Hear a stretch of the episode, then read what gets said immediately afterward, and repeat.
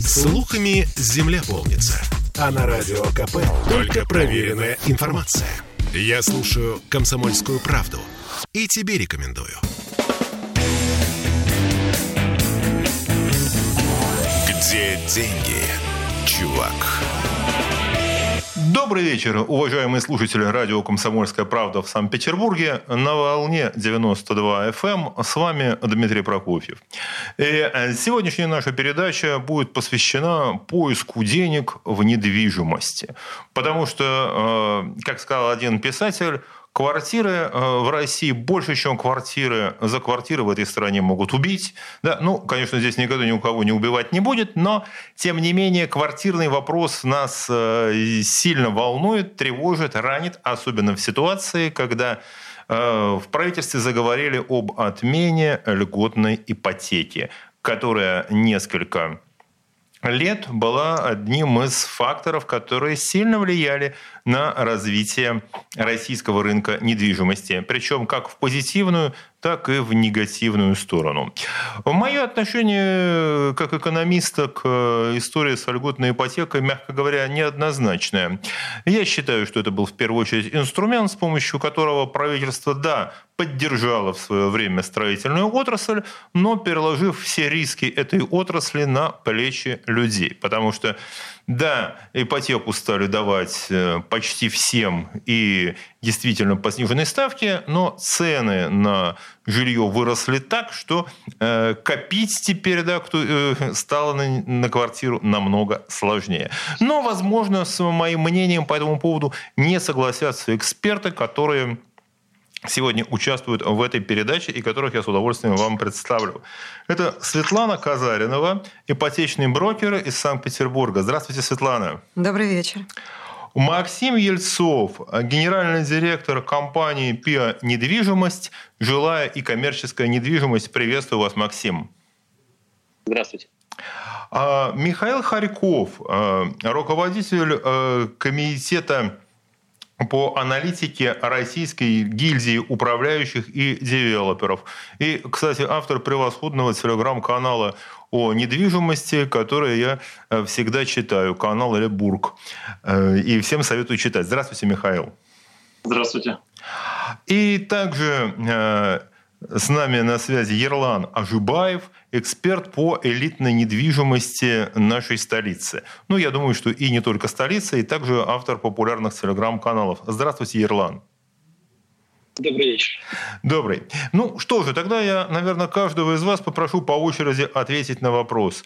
Ваше отношение к льготной ипотеке и к отмене льготной ипотеки, чего нам ждать и как нам с этим дальше жить. Ну, первый вопрос, наверное, я адресую, Миха... первым на этот вопрос попрошу ответить Михаила Харькова, как человека, который, эм, который я знаю как автора очень впечатляющих аналитических отчетов о рынке недвижимости в России.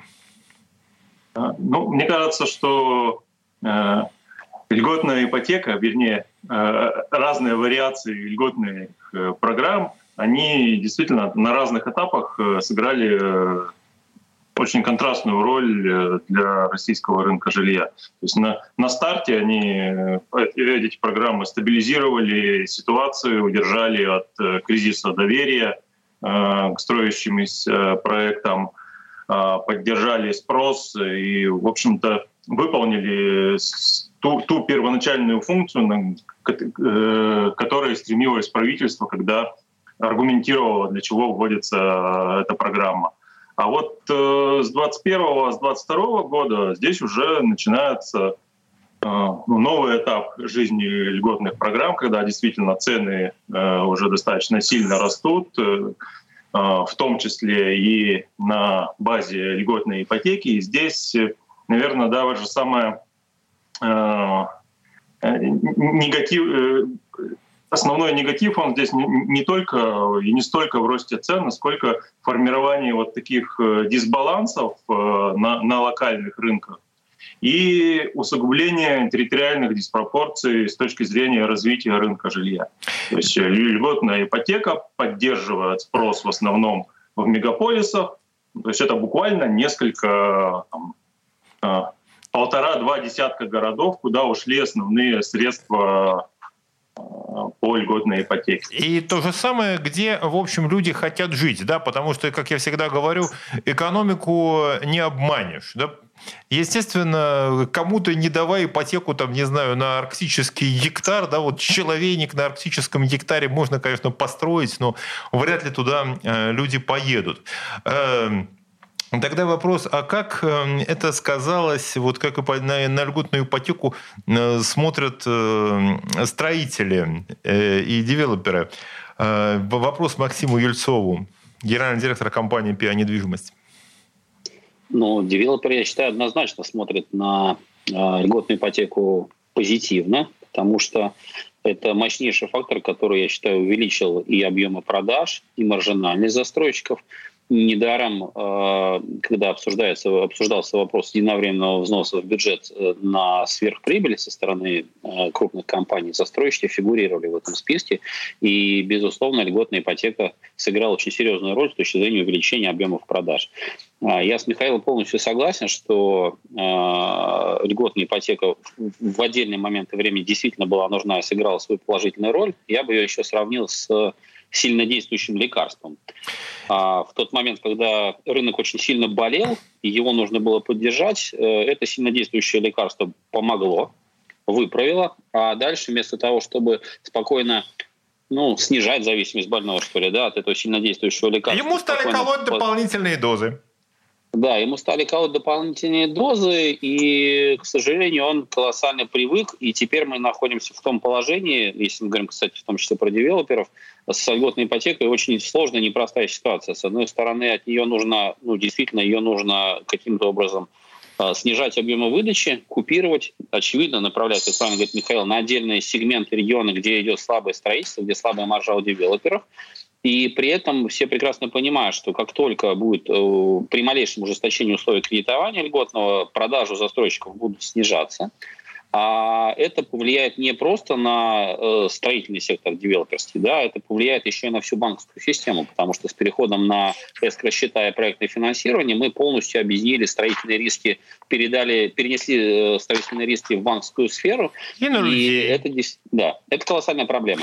Это, слушайте, я вот. Э, скажу, у нас, в общем, наш атлет, накачанный стероидами, да, как только его, скажем так, снимут с допинга, результаты могут резко снизиться. Ну что же. Очень сильно. Тогда вопрос... Да. Я, я еще, Дим, разреши, да. я еще добавлю. Ну вот я ну, бы коротко, сказал, что... Про, да, коротко, про льготную ипотеку, что льготные, мы, опять же, фокусируясь на льготной ипотеке, мы сделали доступной ипотеку но не жилье. Отличная формулировка. Больше, столько же, а цены выросли. Отлично. Слушайте, Супер. вот, кстати, на самом деле хорошее, мне очень понравилось. Мы, я сегодня прямо для своего телеграм-канала и статей прям подбираю фразы прекрасные, потому что прекрасно выразился э, Михаил Харьков о контрастных эффектах. Да? Э, очень хорошо сказал, что у нас доступная ипотека, но недоступное жилье. Это не одно и то же. Но э, если я вижу, как меня смотрит Светлана Казаринова, ипотечный брокер, человек, который очень много тоже знает об ипотеке. Света, коротко ваше мнение, потому что у нас еще две минуты до окончания первой части передачи. Ну, я предполагаю, что действительно э, ипотека – это яд и лекарство. Мы сейчас подошли к ситуации с ядом, хотя а, Мое мнение, что, например, поддержка э, локаций, таких как Дальний Восток, Арктика, определенные сегменты, То есть она сохранится. можно давать целевые, скажем так, целевые Мало того, кредиты. я считаю, что есть, например, сегмент колоссальный, который крайне востребован населением. Это ипотека на индивидуальное строительство, где сам человек регулируется на образование во многом. Конечно, мы привязаны к стоимости стройматериалов, но там есть возможность э, выбрать цену, доступную тебе, и построить тот дом, который ты считаешь нужным. И, кстати говоря, это не монополизация монополизировала бы спрос а, исключительно в городах-миллионниках. Есть такой момент, я согласен, тем более социологические исследования показывают, что э, значительная часть людей в России хотела бы жить, э, пусть Больше небольшом, но в идеальном доме. Одно дело говорить, что хотят, другое дело, как они ведут себя на самом деле. Э, мы обязательно вернемся к индивидуальному жилому строительству тоже, но у нас еще есть возможность, я спрошу Ерлана Ажибаева, специалиста по элитной недвижимости московской, но я думаю, что э, льготная ипотека, наверное, дотягивалась и до премиум сектора Москвы, или нет? А здесь очень важно понимать нашим слушателям такую очень простую банальную вещь. Как и недвижимость разделяется на разные сегменты, да, и разные, так сказать, категории, так и льготная ипотека, она же все-таки не монолитна. И коллеги не дадут соврать, вот я полностью поддержу мнение Светланы, которая уже высказывала до этого, конечно же, в отдельно взятых регионах даже а дальневосточная ипотека, там другие виды ипотек, они очень могут быть востребованы. И опять же, если брать московский регион, здесь, например, очень хорошо идет семейная ипотека, либо IT-ипотека. И все эти виды ипотек, они государством в тот или иной момент времени появлялись благодаря каким-то определенным причинам. А, и, соответственно, в разные периоды времени. И, соответственно, нам здесь надо понимать первопричину появления этих ипотек. Мы да, обязательно да, поговорим об этом. Ирланд, простите, я вас э, прерву, потому что на нас тут наступает э, реклама усиленно. Мы обязательно к этой теме вернемся, потому что это очень интересно. Ипотека, ипотеки рознь, и эффекты от нее могут быть различны. Мы вернемся к нашему разговору буквально через несколько минут. Оставайтесь с нами на волне радио «Комсомольская правда» Петербург. Где деньги, чувак? Я слушаю Радио КП, потому что здесь самые осведомленные эксперты. И тебе рекомендую. Где деньги, чувак? И в студии радио «Комсомольская правда» в Петербурге мы продолжаем а, разговор о льготной ипотеке, недвижимости – и о всем, что связано с квартирным вопросом в одной отдельно взятой стране, а также в отдельно взятых столицах и городах, и даже на севере и в Сибири. Э, со мной в студии э, ипотечный брокер э, Светлана Казаринова, также в передаче принимает участие генеральный директор компании ПИА «Недвижимость» Максим Ельцов, эксперт по московской элитной недвижимости Ерлан Ажубаев – и Михаил Харьков, руководитель комитета по аналитике э, Российской гильдии управляющих и девелоперов. Э, в первой части нашей передачи мы э, говорили о том, что льготная ипотека действительно в какой-то момент оказалась таким лекарством для российского рынка недвижимости и для строительной отрасли, э, которая позволила его разогреть, разогнать, но, как любое лекарство при передозировке и при длительном применении, оно имеет побочные эффекты. Да? И, как прекрасно выразился Максим Ельцов, э, у нас э, получилось, хотели сделать доступное жилье, сделали доступную ипотеку, но это совсем не синонимы. Да? Ипотека-то стала доступной, а вот с доступностью жилья все стало совсем не так. Однако мы говорили о том, что ипотека ипотеки рознь. И э, в отдельных э, сегментах она продолжала, льготная ипотека продолжала и продолжает играть важную роль. Это касается э, тех мест, где у нас не хватает спроса и не хватает прибыли, не хватает денег у застройщиков. И также на что обратил внимание Ерлан Жубаев, что в в Москве, если мы говорим о столице, я думаю, что какие-то такие столичные истории, связанные с большими городами, да, это применимо и к Петербургу, да, какие-то. Понятно, в Москве больше денег, но некоторые общие тренды, наверное, мы можем увидеть и здесь. Э, Ерлан, вы согласитесь со мной, или все-таки Москва – это совсем отдельный рынок э, недвижимости, вот, если сравнивать с Петербургом? Но давайте так, столица, она априори, да, это регион повышенного спроса, и а, в структуре застройщиков, опять же, у нас много партнеров московских застройщиков, они все рапортуют о том, что доля ипотеки, если мы говорим про все-таки среднеценовой сегмент в районе бизнес-класса, да, это в районе 70, а в некоторых случаях даже уже и больше, да, до 80% сделок это с применением ипотеки, и большая часть которой это как раз разного рода э, субсидированные либо льготные программы. То есть даже а, обеспеченные а, москвичи берут ипотеку? Да, москвичи берут ипотеку, потому что, опять же, московский спрос подогревается активно людьми из регионов в том числе. Многие застройщики уже тоже рапортуют о том, что больше 50% московского спроса на самом деле формируют люди из всех регионов нашей страны и даже ближнего зарубежья. Слушайте, и простите, люди... Ерлан, вы бы видели сейчас, как Светлана Казаринова кивает в ответ на ваши слова, да, ипотечный брокер из Петербурга. Светлана, сейчас будет вам слово. Простите, я не мог не перебить вас, потому что это правда очень выразительно, жалко слушатели этого не могут видеть. Да, простите, продолжайте, пожалуйста. Да, и в первой части, о чем я успел упомянуть, конечно же, разные сегменты э, недвижимости ведут себя немножко по-разному. И здесь важно отметить разный мотив э, покупателей использовать эту ипотеку. Если мы говорим про комфорт-класс и бизнес-класс, это все-таки да, возможность в моменте получить там, дополнительное финансирование, потому что собственного нет, то в премиум-сегменте или там делюкс-классе, если вдруг идет речь о применении там, про, льготных программ по ипотеке, то мотив только один а в моменте, опять же, использовать длинные дешевые деньги.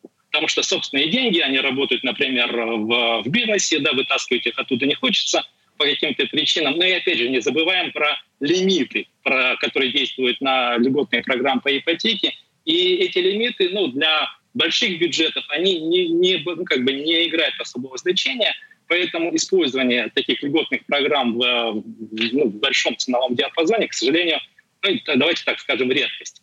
Поэтому возвращаем все-таки наших слушателей к основному массовому сегменту, это бизнес-класс в Москве. Вот здесь, конечно, как я в начале вот, э, этой части моей речи сказал, больше 70% уже это структура ипотеки. И ипотека, конечно, она разная. Потому что есть и льготная программа, есть и стандартная. Понятно. А, Светлана, э, вопрос вам как человеку, который, собственно, общается с людьми, э, берущими ипотеку. Можно сформировать такой социальный портрет, срез все-таки, кто сейчас э, основной ипотечный заемщик? Средний класс в основном с каким-то относительно устойчивым финансовым бэкграундом. Это я на своих лекциях слушателям, да, я вот э, запрещаю говорить слово средний класс, да, когда читаю угу. лекции по экономике. Но нет в России среднего да, класса. Да, да. Давайте искать какие-то Вы едите мясо, я капуста, а вместе мы голубцы. Прикр... Да? Именно так, да. Наверное, вот то, что со стабильным доходом, да. А какой вообще доход у человека, который сейчас берет ипотеку, ну, допустим, на петербургском рынке? О чем можно вообще говорить? 100 плюс хорошо сказано, 100 плюс. Тысяча долларов в нынешних, по нынешнему курсу. И это уже достаточно, чтобы тебе дали ипотеку. Ну, достаточно, может быть, и меньше. Ну, так, generally, базово. Ну, вот базово, а, по моим наблюдениям, это 100 плюс, потому что, а, ну, надо понимать, что э, средний бюджет, даже если мы говорим о рынке новостроек, которым применимо, это, в общем, 7, 8 и далее – Соответственно, по соотношению ежемесячных платежей э, то есть 100 и тысяч, дохода, э, То есть 100 тысяч долларов, если считать по старинке, да, это 7-8 миллионов? Да. И, значит, это, ну, считай 100 тысяч долларов с учетом еще, это без первоначального взноса, который тебе надо где-то взять. Есть такое. То есть 2 миллиона первоначальный взнос, еще да. 7, и вот тогда семья покупает в Петербурге квартиру. И сколько ипотечный платеж в этом случае будет у них? Ну, 60 плюс. 60 плюс, то есть одна жизнь останется 40 мужской зарплаты, видимо. Поэтому я говорю, что 100 плюс, как правило, это 100, 80 или у кого-то еще 40-50. В общем, бюджет, речь идет о таких вещах, за исключением, может быть, ну, каких-то совсем очень компактных студиях с бюджетом в 5-6. Угу. А, ранее все-таки эти люди могли там уйти во вторичку или в какие-то очень бюджетные сферы. А, слушайте, сейчас э, такую мысль, которую я хочу сказать, она, в общем, понятна специалистам по макроэкономике. А, дело в том, что льготная ипотека сыграла очень большую роль в, скажем так, изъятии денег с потребительского рынка. То есть вот эти люди, которые там условно могут зарабатывать там больше 100 тысяч рублей да, каким-то образом, но это, естественно, на одного человека, не на домохозяйство где-то вот имея, допустим, ну, на семью там имея там 1150, похоже допустим, на то. да, похоже на то, да, то, а, соответственно, если эти деньги не, трать, не уходили бы в ипотеку, эти деньги были бы на потребительском рынке. Эти деньги были бы в магазинах, эти деньги были бы в ресторанах, эти деньги были бы, там, не знаю, в автомобильных салонах. И, э, соответственно, цены на потребительском рынке и спрос на потребительском рынке, э, он бы, конечно, вырос. То есть достаточно с большой объемом все-таки вот этих вот денег, вот того класса, который я не хочу называть средним, она оказалась в, в бетоне, в цементе в, и отчасти еще в недостроенных квартирах. А, кстати, вопрос э, тогда, наверное, Максим Ельцов э, сможет на него ответить лучше, чем кто бы то ни было – а если э, случится вот такое событие, что ну, завтра прекратилась льготная ипотека, ну вот такое случилось, а есть риск, что зависнут квартиры в продаже, вот то, что строится, достраивается, или то, что стоит под продажу? Прям не риск. Прям апокалиптическая картина сразу. А, то есть все, Но... сразу, да, посыпятся вот эти окраины человейников, они будут рассыпаться как туман. Не, нет, конечно, процесс займет какое-то время, но нужно что понимать. Дело в том, что 90% сделок, 90%, ипоте... 90% это ипотечные сделки на рынке новостроек, по продаже новостроек, да, а львиная доля из них это, соответственно, льготная ипотека, ну, включая IT и семейку. То есть мы понимаем, что мы разом единовременно отрезаем у рынка ну, там, порядка 90% спроса моментально. Ну, давайте все вместе подумаем, что будет происходить с рынком в такой ситуации. Конечно, есть э, некая постраховка в виде эскро-счетов и проектного финансирования. Да? То есть эти риски, конечно, они будут разделены с банками.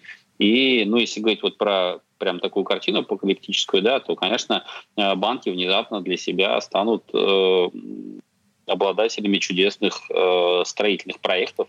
Они заберут себе на баланс э, участки, строительные мощности. И, и что они с ними будут делать? Да. да, да, да. А потом, да. Максим, а потом я продолжу. Что-то, да. Так, вы продолжите после того, как я просто не удержусь. Я передаю просто выражение лица Светланы Казариной, ипотечного брокера. Она с вами совершенно согласна, но я очень жалею, что никто не видит, как она посмотрела, когда услышала, что ипотеку могут отменить. Это вот... Э, да, простите, слушаю вас. Так, ну, а, а, а дальше, собственно говоря, что? Дальше мы э, неожиданно начинаем понимать, э, задумываться о том, как мы будем э, разделять, преодолевать бездну э, разрыва стоимости между вторичным рынком и той первичкой, по которой люди покупали э, квартиры с льготной ипотекой. Я искренне считаю, убежденный, это, это прям принципиальная позиция, что недвижимость и объект стоит не столько, сколько вы за него заплатили, а столько, ту цену, по которой вы можете его реально продать. Так вот, индикатор показать реальной стоимости этих активов – это вторичный рынок. То есть, иными словами, если мы выключаем льготную ипотеку, то мы условно возвращаемся к ценнику вторичного рынка, а там ситуация несколько иная. И через несколько минут после новостей мы вернемся в нашу студию. Не переключайтесь. Где деньги, чувак? Слухами земля полнится. А на Радио КП только проверенная информация. Я слушаю «Комсомольскую правду» и тебе рекомендую. Где деньги, чувак? В эфире радио «Комсомольская правда» Петербург. Э, мы ищем деньги в недвижимости и пытаемся решить квартирный вопрос при наличии льготной ипотеки или при ее отсутствии. Со мной в студии ипотечный брокер из Санкт-Петербурга Светлана Казаринова. Э, также в передаче участвует э, Максим Ельцов, генеральный директор компании «ПИА Недвижимость».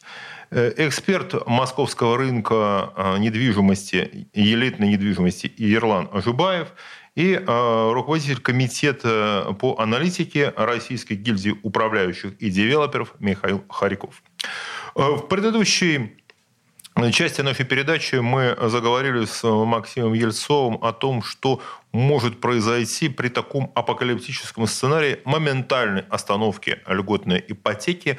И э, Максим сказал очень э, точную мысль, что ваше жилье, которое вот как перед этим Светлана Казаринова сказала, может стоить там 7-8 миллионов, да, плюс еще два первоначального взноса, которые семья будет платить по там, 60 тысяч э, рублей в месяц да, платежа на протяжении скольких лет примерно? Ну, средний ипотечный кредит по длительным программам. По, по льготным программам это 20 лет. Ну, порядка 20 лет платить, что он, сто, оно будет стоить на самом деле не те деньги, которые вы заплатили, а оно стоит, на 40 тысяч. А оно стоит те деньги, которые, за которые вы реально сможете продать, и это уже процентов на 40 меньше, как подсказывает Светлана. Э, Максим, что вы думаете по поводу вот этого возможного снижения цен и эффектов, э, эффектов для рынка?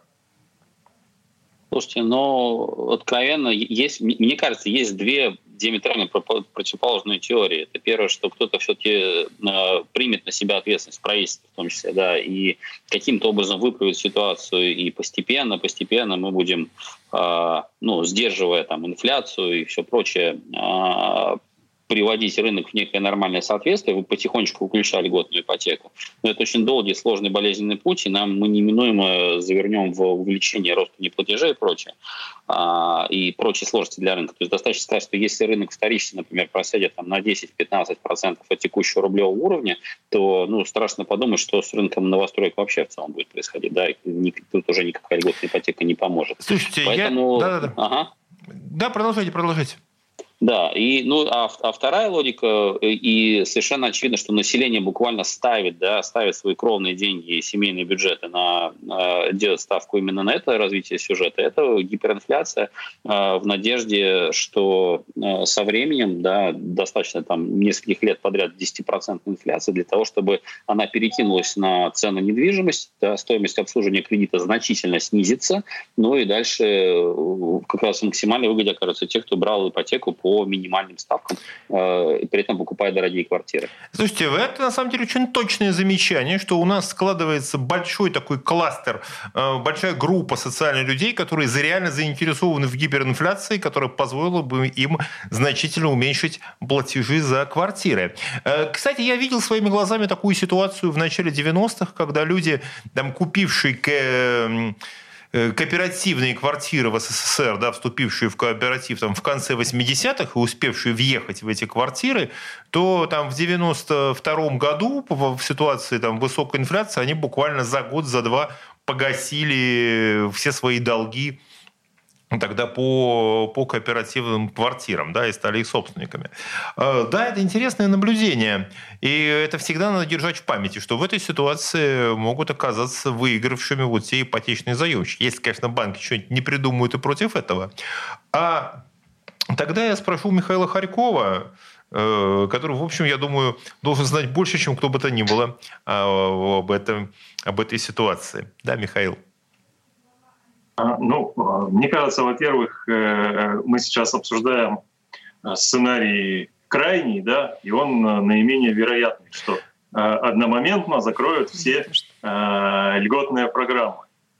Все-таки, скорее всего, мы будем двигаться по пути поэтапного, поэтапных изменений, медленной корректировки льготных программ, изменения лимитов, изменения перечня льготных категорий, э, правительство сейчас уже просто-напросто, мне кажется, не то что не готово а, а, к отмене льготных программ. А ипотека как некий рыночный инструмент, она там, перешла из чисто экономической плоскости в политическую. То есть это инструмент социальной поддержки. Отказываться от него полностью никто не собирается. А, но и тянуть эту лямку бюджету становится тяжело.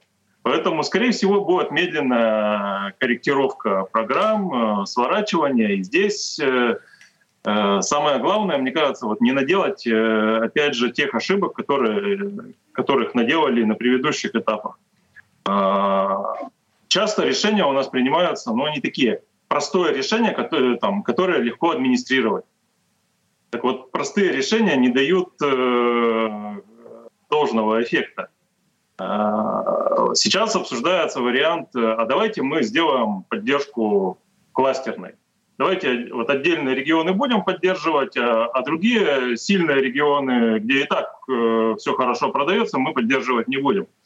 Но эта логика тоже э, достаточно спорная. У нас есть э, города и регионы, которые нарастили очень сильно объемы строительства благодаря льготной ипотеке. И, и, и темпы роста цен в них, как правило, ниже, чем э, те регионы, которые проигнорировали вот эти вот возможности. Там, где строительный комплекс слабый, он был не способен достаточно быстро увеличить э, объемы стройки, увеличить предложение, цены ушли слишком высоко. Так вот, если мы вдруг в будущем начнем раздавать льготные кредиты слабым регионам, где нет сильного стройкомплекса, мы в очередной раз наступим на эти получим же грабли. рост, Мы получим рост цен просто потому, что там да? местные строители просто не справятся с этим да. потоком денег, они перепишут ценники, и жилье станет еще менее доступным. А да. снижение доступности именно жилья по цене в таких слабых регионах, вряд ли человек будет смотреть, что ехать куда-то за 3-9 земель, покупать квартиру по сопоставимой цене с, там, с городами-миллионниками, да, или там, с окраинами Петербурга, допустим, или даже там, с территориями э, около Москвы. Эм, тогда вопрос э, Ерлану Ажубаеву. Ваше мнение по этому поводу? Как отмена возможной льготной ипотеки скажется на ценах? Конечно же, коллеги высказали практически все возможные сценарии. Да, здесь стоит добавить, а, что, конечно же, известна, широко известная форма, вот Михаил, может быть, меня поправит, если я где-то ошибаюсь, что снижение Давайте по-другому переговорю. Да, вас, Ничего страшного бывает, мы все здесь. Да. Просто действительно, коллеги так все объемище уже э, обсудили эту тему, что добавить практически нечего. Действительно, э, ну, во-первых, абсолютно согласен с Михаилом, невозможно отменить все программы одномоментно, это вряд ли случится. Они видоизменятся, они трансформируются, будут поддерживать какие-то определенные группы граждан, скорее всего, отдельно взятые регионы. А регионы такого повышенного спроса, как столицы, там, Москва, Питер, э, Сочи, возможно, здесь полностью там, отменят льготную программу, именно программу с господдержкой, но, например, семейную ипотеку для поддержки, опять же, демографии нашей, так или иначе сохранят. Потому что все-таки, давайте не будем забывать, она решает э, ну, одну из ключевых задач, да, поддержку демографии в нашей стране. Ну, ну изначально так было задумано, да, конечно, кто-то скажет, что она э, сильно дискредитировала себя. Я скажу, отношении. я скажу первый, уже сказал. Да, но тем не менее, возможно, какая-то трансформация, да, возможно, опять же, будут, э, опять же, мы это пока все очень аккуратно формулируем, потому что мы действительно, ну, давайте так, кто будет, что будет завтра, ну, никто из нас не знает. Да. да и как, в каких экономических условиях мы будем существовать там через месяц, через два, через полгода, Угадать сложно, сложно. пока все прогнозировать. Поэтому ну, э, конечно Не же, понял. трансформация этих льготных ипотек, она негативно скажется на спросе. А, соответственно, ну, мы ожидаем, что как минимум э, то ползучее, тот ползучий рост цен, который продолжается в Москве, как минимум, он приостановится и, возможно, потихоньку начнет уже откатывать назад, не в виде уже каких-то отдельных взятых акций, там, не знаю, каких-то э, бонусов со стороны застройщиков, а именно такого прям четко намеренного, четко понятного тренда на снижение цен. Понятно. Потому что, конечно же, ну, мы все этого ждем, и потребитель этого ждет, главное, очень, в первую очередь. Понятно. И э, Светлана Казарина подведет итог этой дискуссии. Света, Вряд у вас 50 я секунд. Подведу итог, но вот мое предположение, что все-таки ставки пойдут навстречу друг другу. Когда я об этом говорю, что я имею в виду? Я совершенно не сомневаюсь, что ни в Москве, ни в Питере льготную ипотеку не отменят. Вот как? Вот как. Потому что 60% непроданной новостройки рухнет э, вместе с банковским сектором э, в один большой котлован. И это просто никому не надо. А вот то, что по ней будут менять условия и поднимать ставку, то есть она не будет 8%, и относительно рыночных 18 сейчас, какие-нибудь 10-12 Вполне себе могут Вполне играть. себе могут быть. А вот рыночные потихонечку будут двигаться в обратную сторону. И когда-нибудь они эти два... Встретятся. Они встретятся. И посмотрим, что будет после этой встречи через несколько минут после рекламы. Не переключайтесь. Где деньги, чувак? Я слушаю Радио КП потому что здесь самая проверенная и оперативная информация. И тебе рекомендую.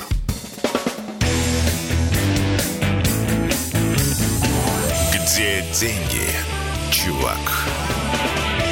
И снова э, в студии Дмитрий Прокофьев, э, который вместе с экспертами строительства и рынка недвижимости – ищет деньги в решении квартирного вопроса. Э, со мной в студии ипотечный брокер Светлана Казаринова. Также в передаче примет участие руководитель комитета по аналитике Российской гильдии управляющих и девелоперов Михаил Харьков. Э, генеральный директор компании ПИА «Недвижимость», коммерческая жилая недвижимость э, Максим Ельцов и э, эксперт по московскому рынку элитной недвижимости Ерлан Ажибаев. И обсуждая особенности, перспективы льготной ипотеки и отмены льготной ипотеки. А мы говорили в предыдущих частях передачи о том, что если вдруг вот этот вот паровоз э, остановится, да, э, который подпитывается правительственными деньгами, мы имеем в виду льготную ипотеку, если вдруг вот с этого допинга э, условно дешевых длинных денег снимут нашу строительную отрасль, то эффекты могут быть самые неожиданные и достаточно негативные. Да? И, кстати, один из них очень был ярко в свое время показан в знаменитом фильме «Игра на понижение», да, а, когда эм, значит, это, речь шла об американском ипотечном кризисе, там, когда в дом приходят судебные исполнители, там стоит человек, который говорит, а в чем дело, э, я же все плачу, да, вот, вот моя карточка, вот мои счета, вот я не пропустил ни одного платежа, я арендую этот дом, а судебный там, исполнитель говорит, сэр, говорит, к вам никаких претензий, это владелец этого дома не может оплачивать э, его там за него кредит, да, поэтому он дом выставлен на продажу. Говорит, а что же мне делать?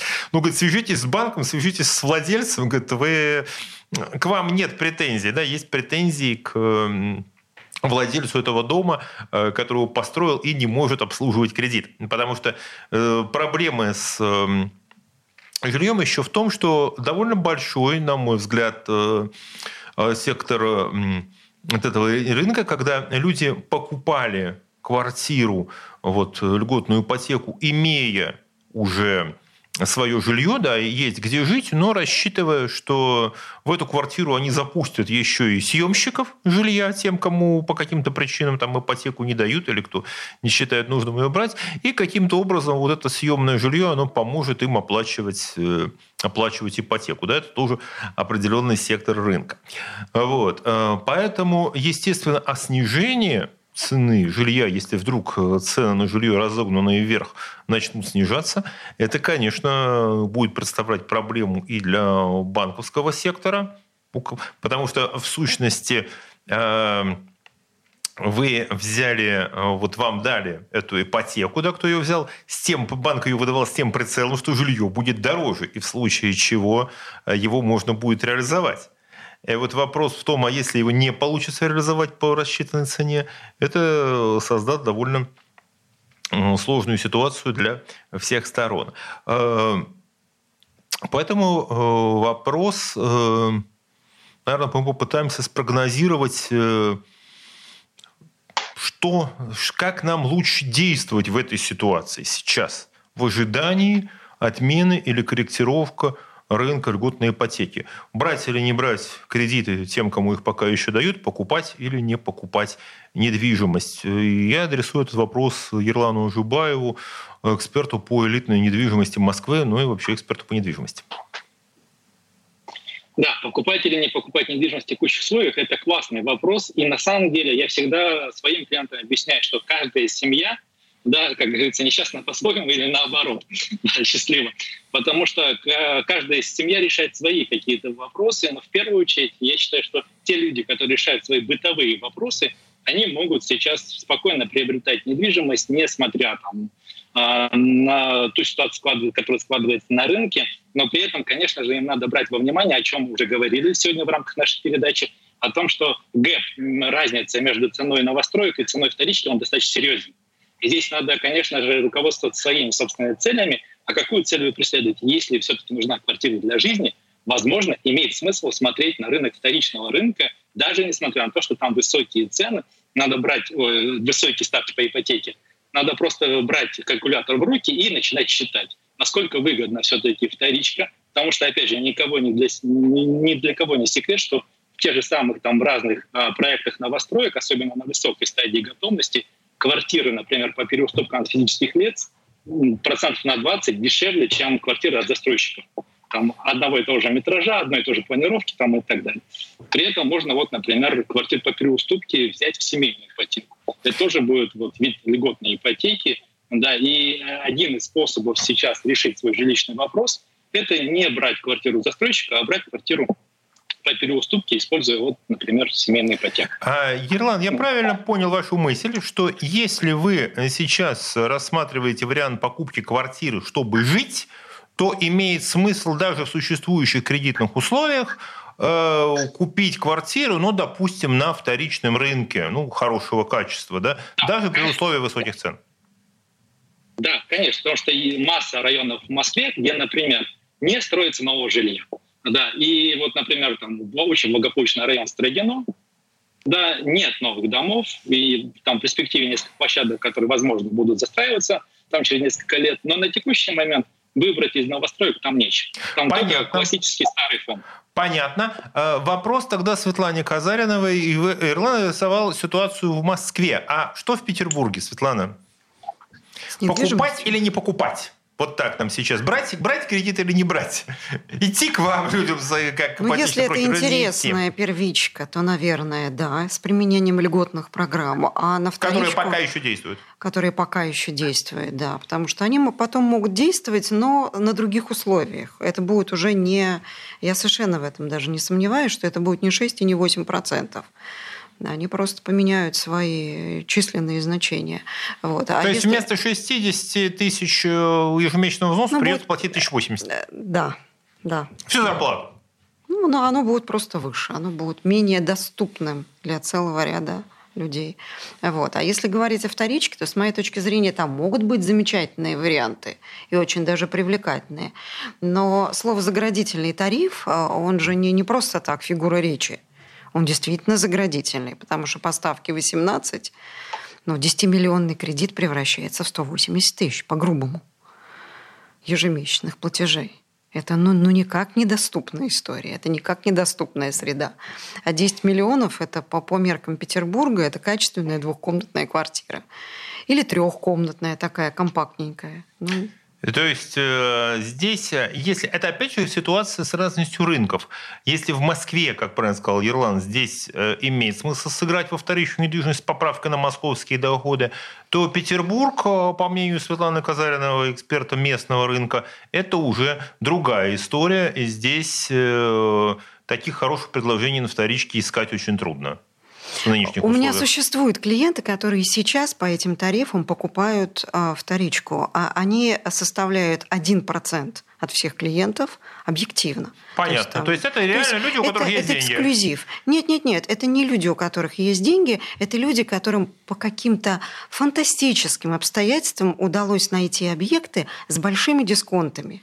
А, то есть это люди, которые... То есть опять же игра, игра случая. Совершенно верно. То есть вот какие-то обстоятельства, когда квартира на 30% дороже поставки стоит, но на 30% дешевле по рынку стоит. И вот там они друг друга оправдывают. И там эта ситуация может оправдать э, такую покупку.